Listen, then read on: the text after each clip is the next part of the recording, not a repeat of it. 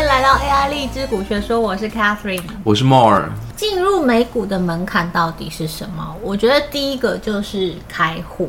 大家不会开户啊，对，大概百分之七十的人到八十人都是卡在这边。我必须说，就是其实网络上还蛮多的部落客在写怎么开美股的户头，那其实它没有那么的困难跟复杂，尤其现在的很多券商都有中文界面，啊，几乎是都有哦。对，开户其实不困难嘛。嗯。可是如果真的有困难的话，我们之后可以有那个实体开户的课程，我们一步一步教学。然后如果你在开户的整个过程中有碰到什么问题，都可以及时帮忙你做一个呃解决。但是其实开户觉得是最简单的一件事情，因为反正你就照着部落格上面步骤。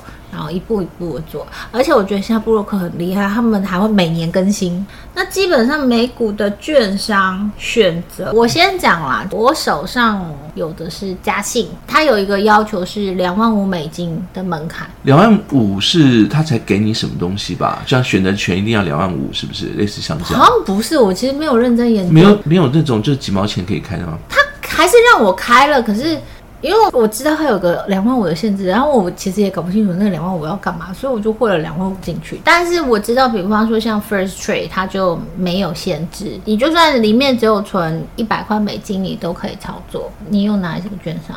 我用的是以前有一家叫 E Trade，易创，易创，后来这家被个 Morgan Stanley 收购。OK。哦，所以其实现在叫 Morgan Stanley。OK。易创只有一家。还有美林、美林证券，还有 J P Morgan 三家，但是这三家应该台湾都没有办法。台湾它就是不接受外国人。对，那有另外一家是一什么？Ameritrade，我们群里面很多人都是这一家。OK，First Trade。First Trade，嗯嗯，还有我们写城市的那个是 IB，它是否城市交易会比较便宜，这样比较方便，但它现金流比较慢哦。基本上就是你只要选择大券商都不会有太大的问题。那我刚刚讲的就是我开的嘉信，嘉信算是美国第一大券商。那 First Trade 我之前开户的时间点，据说那个时间点应该是第十一名的券商，现在有没有往前爬，我也搞不清楚。我要说的是，这些券商你找得到。根据美国它的规定，它即使是他的网页没有中文界面，然后那他的那个所有的电话什么都是在国外，你只要打电话过去跟他讲，不要付国际电话费的电话，或者是你总要拿的就是 Internet 电话，因为如果你打真的电话到那边的话。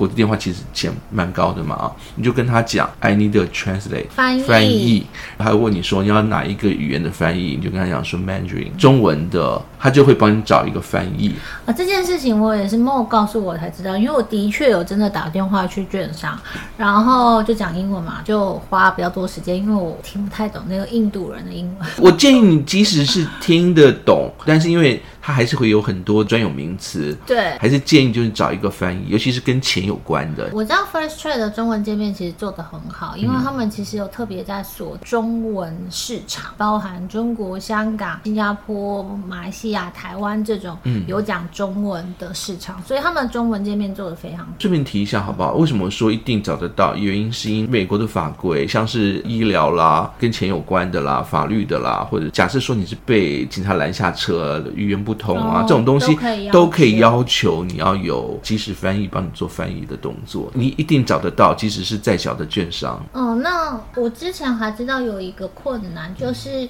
券商会不会倒？我们刚刚讲这些都够大哎，而且他大部分都有参加。刚刚讲那个管制中心，他会有有，有赔偿金，嗯嗯，好像是台币三千万以内。哦，这么多，他都会赔你啊。因为台湾的那个银行，如果你存钱的话是赔三百，嗯，啊那边好像是存款保证是三百万，嗯嗯，所以不用太担心。其实应该这样说，大家因为可能对于美国市场不熟悉，其实我之前在操作美股的时候，有朋友就问我说：“哎，那钱会不会拿不回来？”嗯，或者是它会不会倒掉？我们没有办法保证它不会倒掉。可是，就像台湾的银行，你也没有办法保证它不会倒掉。倒掉，就是，你就不要找太小了。之前连雷曼兄都倒掉了。对，所以就是它可能会倒掉，这是一定的，因为开公司都有机会会倒掉。嗯、那不会倒掉，可能就是真的是公股银行。比方说，如果是台湾来讲，我们台湾银行可能不会倒掉。可是其他民营的银行或是券商都是会有倒闭的风险，这个是无可避免的。可是你，所以我们在选券商的时时候，最好就是选择大券商。那我们刚刚讲的那一些，基本上都算是美国很大的券商。赵默的说法，他们都有参加，应该是都有人可以看一下啦。对，不要找那些奇怪的。Robinhood，我觉得它够大上市哎。啊、哦，真的，可是 Robinhood 风评很差啊。它是给年轻人用的。你你有在那种券商里面试过团购吗？比如说有一股，就是他有很创新的做法，对不对？对，就是比如说有 有一股我买不起啊，那我就去揪团一起买，啊、三四个人买一股。啊，好酷哦！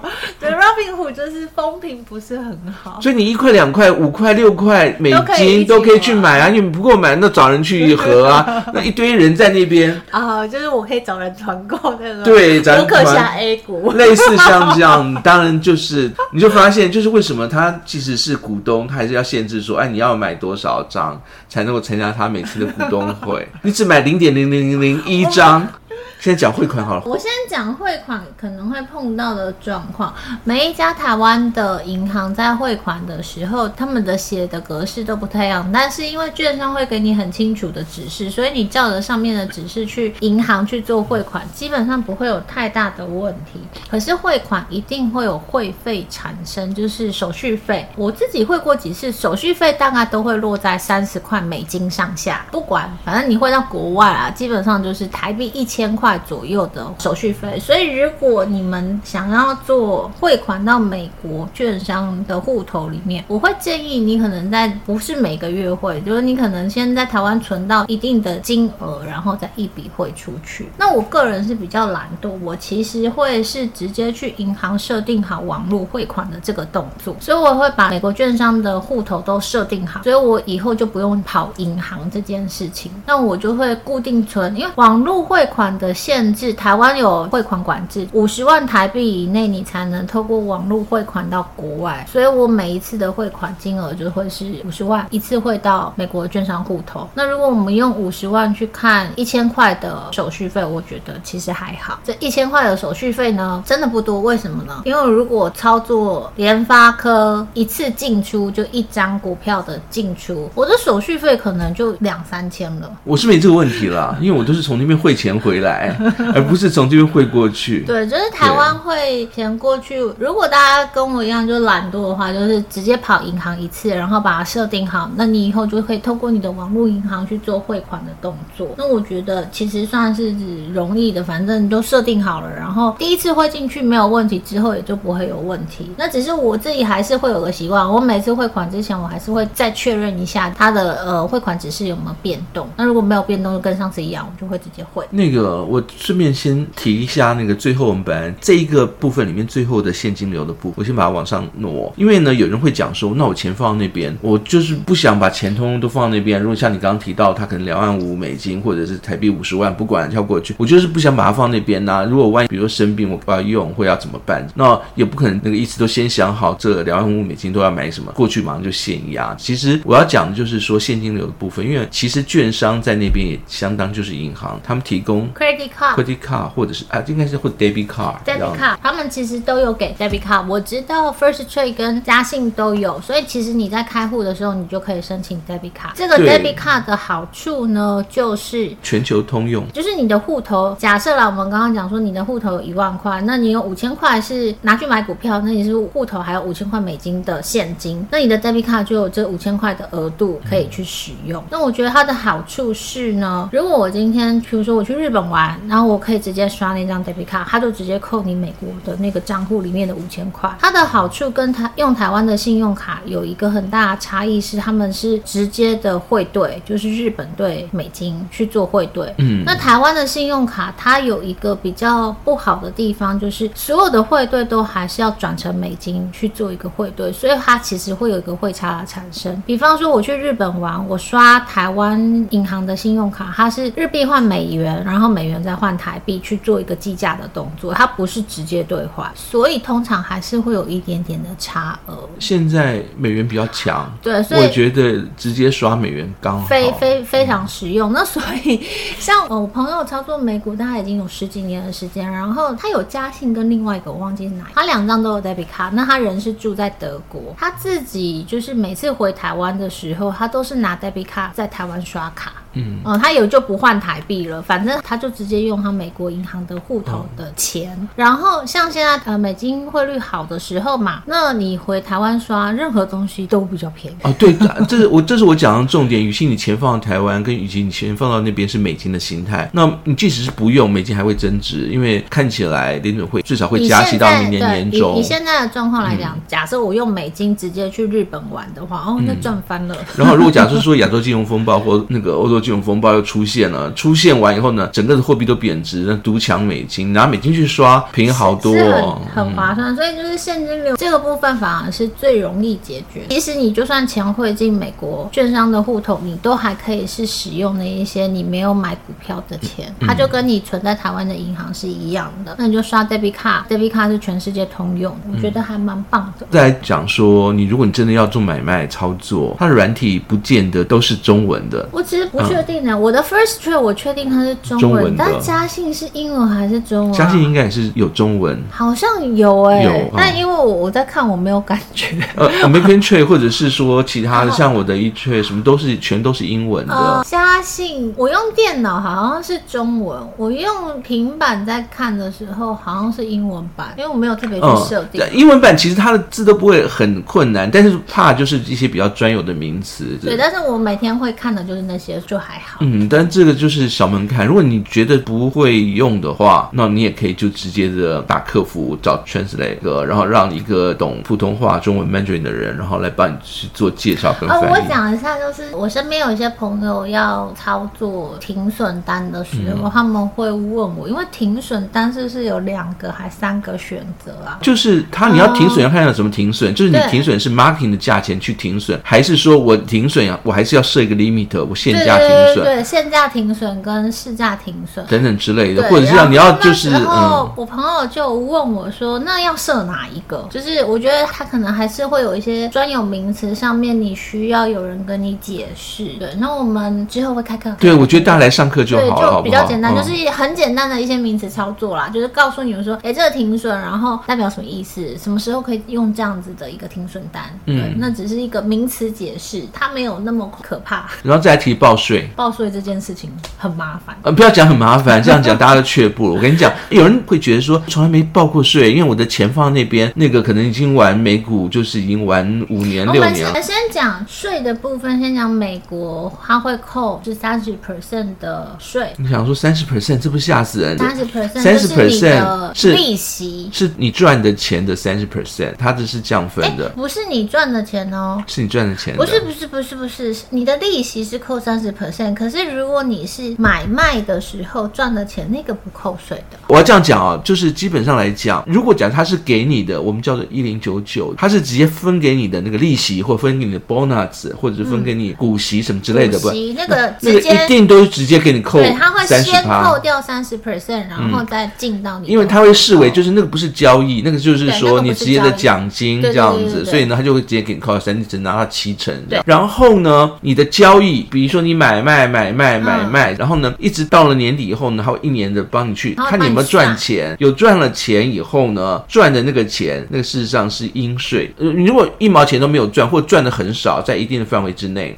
你就不用管了。但如果你赚超过那个钱，他就会给你再扣三十趴。呃，像我有些朋友是完全不知道这件事，他只知道那个账户里面钱一直变多，但事实上他不知道已经被扣了三十趴。嗯，我讲一下，其实外国人都是可以退税的。对，这是为什么要报税？对，那只是退税的整个流程，它的确真的有一点点复杂。那我们之后会直接开课教大家怎么去做申请的动作，它会有完整的流程，嗯、我们会跟大家解释，就是你怎么自己去拿到所谓的美国税籍，然后去做一个申报的动作，然后退税的东西，它会直接退到你的美国账账户里面。对，至于它会不会退回来三十 percent 呢？根据实际操作不确定，就是每年退回来到底多少？没有，它会扣很多，但是他会退。每年退回来多少啊，所以就是那个 percentage 是一个谜。就是他根据你应缴的税务，他美国有很多的税，其中能够退，你就是说，如果你真的没赚钱，或者是他多多扣，然后他就可以退给你。那我我的建议是啊，大概凭你的目光这样去看，你每年没有赚超过一一千块美金以上，嗯、你就不要理他了。你为什么这一千块不是说你赚了不能退，他可以退得回来？可是问题是，像以我的个性啊，我每年报税这些东西要算，我好几家券商，谁要自己算啊？然后就交给会计师算，你交给会计师去算，是因为你交给会计师啊？对，我就讲那一千块钱是说，他可能给你要收快一千块或一千多块钱，看你复杂程度。所以呢，如果你没有超过一千块，你就不要退了，就给美国政府。如果假设说你超过一千块，你觉得我退得回来，然后你先扣个一千块，还退很多的话，你就拿那一千块钱去请个会计师，要把资料丢给他，他就帮你把税的东西安排好，帮你丢出去。哦，可是我自己看，就是就算你今天真的都没有在退税，其实都还是划算的，因为美股的涨幅真的就是挺好的。对，如果我们今天说你买 ETF 的长期投资，你放着，然后你每年领股息，那股息三十 percent 会扣掉嘛？那你没有进出，你就没有其他的就是赚钱的东西，所以你就是每年就会被扣掉三十 percent 的股息。那反正那对你来讲就是多的嘛。我们不用讲，我们就讲什么都不做，我们只是换成美金在那边什么都没买，然后呢，它就不会被扣税，然后美金又有汇差，又涨了价。就算你不做报税的动作，长期操作我觉得都还蛮好的。然后我们再提下一个门槛是资讯，我觉得这个东西对台湾的台股民众可能也会有些恐慌吧，因为在这边就是市场啊，什么一些大师啊，然后分析师啊，名嘴啊，电视上都找得到。但是到了国外，如果是你买美股 Apple 的资讯，你听国内的也可以，但是你要听到的资讯就会比较少。这种东西要自己去找。我自己的习惯了，好几个比较大的网站，比如说雅虎啦，雅虎反正也是不是那个台湾的奇摩雅虎，但 OK 啦。然后呢，那国外的一些大的，比如说 Market Watch 啦，或者是华尔街日报啦等之类，那你可以朝这边找财经消息，我觉得是比较方便的。嗯，如果你不是常找这些东西，不看美股的话，可能这些地方就要熟悉一下，看一下他那边资讯。如果你长期操作 ETF，基本上这些都不用看，多棒 啊！也可以用 ETF，也可以。其实我自己看的话是看个股嘛，然后你知道我是做数据的嘛，其实我的目标应该是完全不看任何的新闻。啊，那我我觉得其实股票操作，如果像我自己，基本上也不太看新闻的。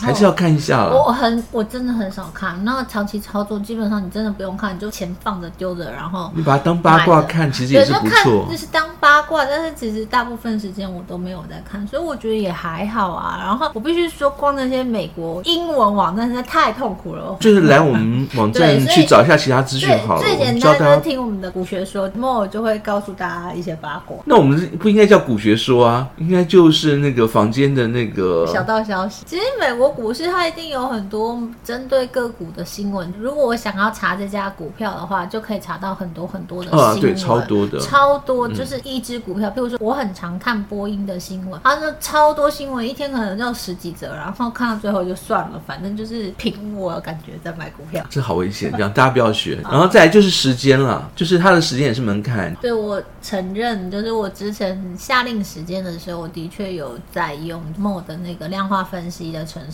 去操作。我觉得还蛮好的，但是到冬天真的没有办法。冬天台湾是十点半开盘，我就自己不喜欢晚，晚上十点半开盘就设一设。然后我的习惯是，如果人在西雅图，我都四五点钟起床，早上四五点。然后呢，如果人在台湾的话，就四五点睡觉。如果操作 ETF 就没有这个问题，反正你就是挂单就好了。什么时间点你想要买什么价钱，啊、就是挂着到价停损，就是你那个单就可以挂很久。我之前有挂过三个月的停损。单一直都没有出掉啊，挂到某一天它就失效，然后再进去。我的建议是，通常来讲，每一次结算，如果你是很短期操作短期的，每一次结算你要重新看一次，就是或者是重新挂一次。如果假如说你不习惯每周结算看的话，我最常大家看到就是一个月结算，每个月去重挂一次或重新调整一次你要挂的东西。对，你这个做法还蛮聪明的。嗯，那我现在大概就是晚上在上床的时候会划一下 APP，然后看一下当天。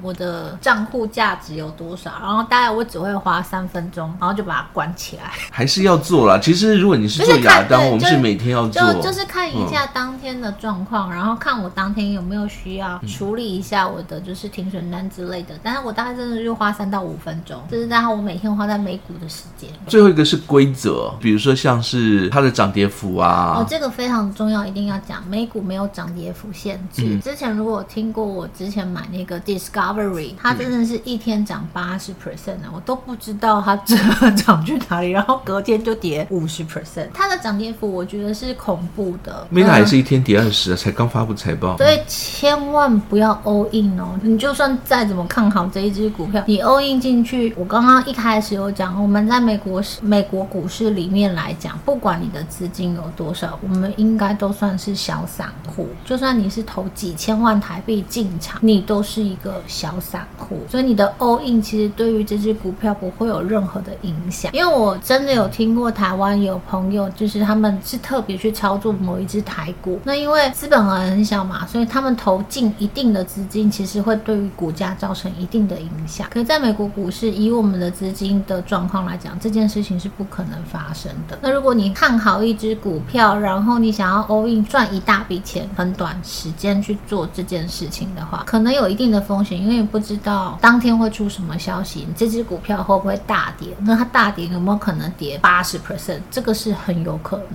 的。所以大家在操作美股的时候，如果你对于这样的操作不是太熟悉，请你一定要设停损单，控制你的停损在，比如说五 percent、十 percent 之内，你就不会真的亏到就是脱裤子或是去跳楼。嗯，嗯，跳楼是真的有可能的事情哦。嗯，刚刚我们讲这部分是门槛嘛，就是大家可能会觉得比较难进入的部分。但是我要讲的是说，有些我们觉得门槛对于一般现在我知道的年轻人，他都不是这样，他们学的比较快。比如说像我女儿啦，像我儿子都在玩，他们学的比较快，进去他们的时间也能配合，工具也很会用，再加上他们比我们更国际化。我觉得对他们来讲，唯一的门槛就是那一桶金。这是为什么有 Robinhood 的关系，就是没有那一桶金，大家也可以抱团买一买，类似像这样。现在玩股票年轻人真的很多，而自己个人觉得说，股票这个市场这样子的一个行为，真的很适合很年轻就开始玩。最典型的例子就是巴菲特，他八岁就开始，然后十一岁就有了第一张股票，这样。最后讲为什么要操作股票，我觉得应该是说，股票基本上就是一个投资的工具。投资的工具有非常多种，你学习操作股票，不是说我想要在这个股市里面就是赚到那种快钱。举我自己例子来讲，我其实都没有赚到什么快钱。我的钱真的都赚很慢，可是它就是一个你会的投资工具。我的操作模式其实跟 Mo 又很不一样，我就是属于懒人操作型，我每天就是花个三五分钟去看。然后我前一阵子好像还有两个礼拜开 APP 都没有开过，就是很懒惰的一个操作方式。可是它也是我投资的一个工具。我觉得多学会一个投资的工具没有什么不好。然后再来是因为股票市场的操作的确会比较容易让你有机会让你的资产放大，当然房地产是一个，但是相对于其他的，比如说我们讲保险或是定存的这种方式，其实股票是一个很好的工具。那只是说，因为股票市场有一定的风险，所以你要了解它跟学会它，把你的风险降到比较低的时候，它就可以变成帮助你的工具。那这也是我觉得大家可以试着去练习。那我觉得美股很。很不错的地方就是你可以买一股。我刚开始进场的时候，真的是买一股放着看它发生什么事情，我觉得还蛮好玩的。这就是观察。对，对，就是一开始，对我那时候就是觉得我想要买看看 Apple，就买一股放着，它就涨涨跌跌，涨涨跌跌。然后有一天我就想说，那把它卖掉。可是因为你手上有这一只股票，你就会看着它，然后光是看它每天涨涨跌跌，那对你都是一个学习。那我觉得我们要学很多东西，那股票是一个很好的投资工具，所以大家可以试着学它怎么操作。谢谢大家收听 AI 荔枝股市说，下次见，拜拜，拜拜。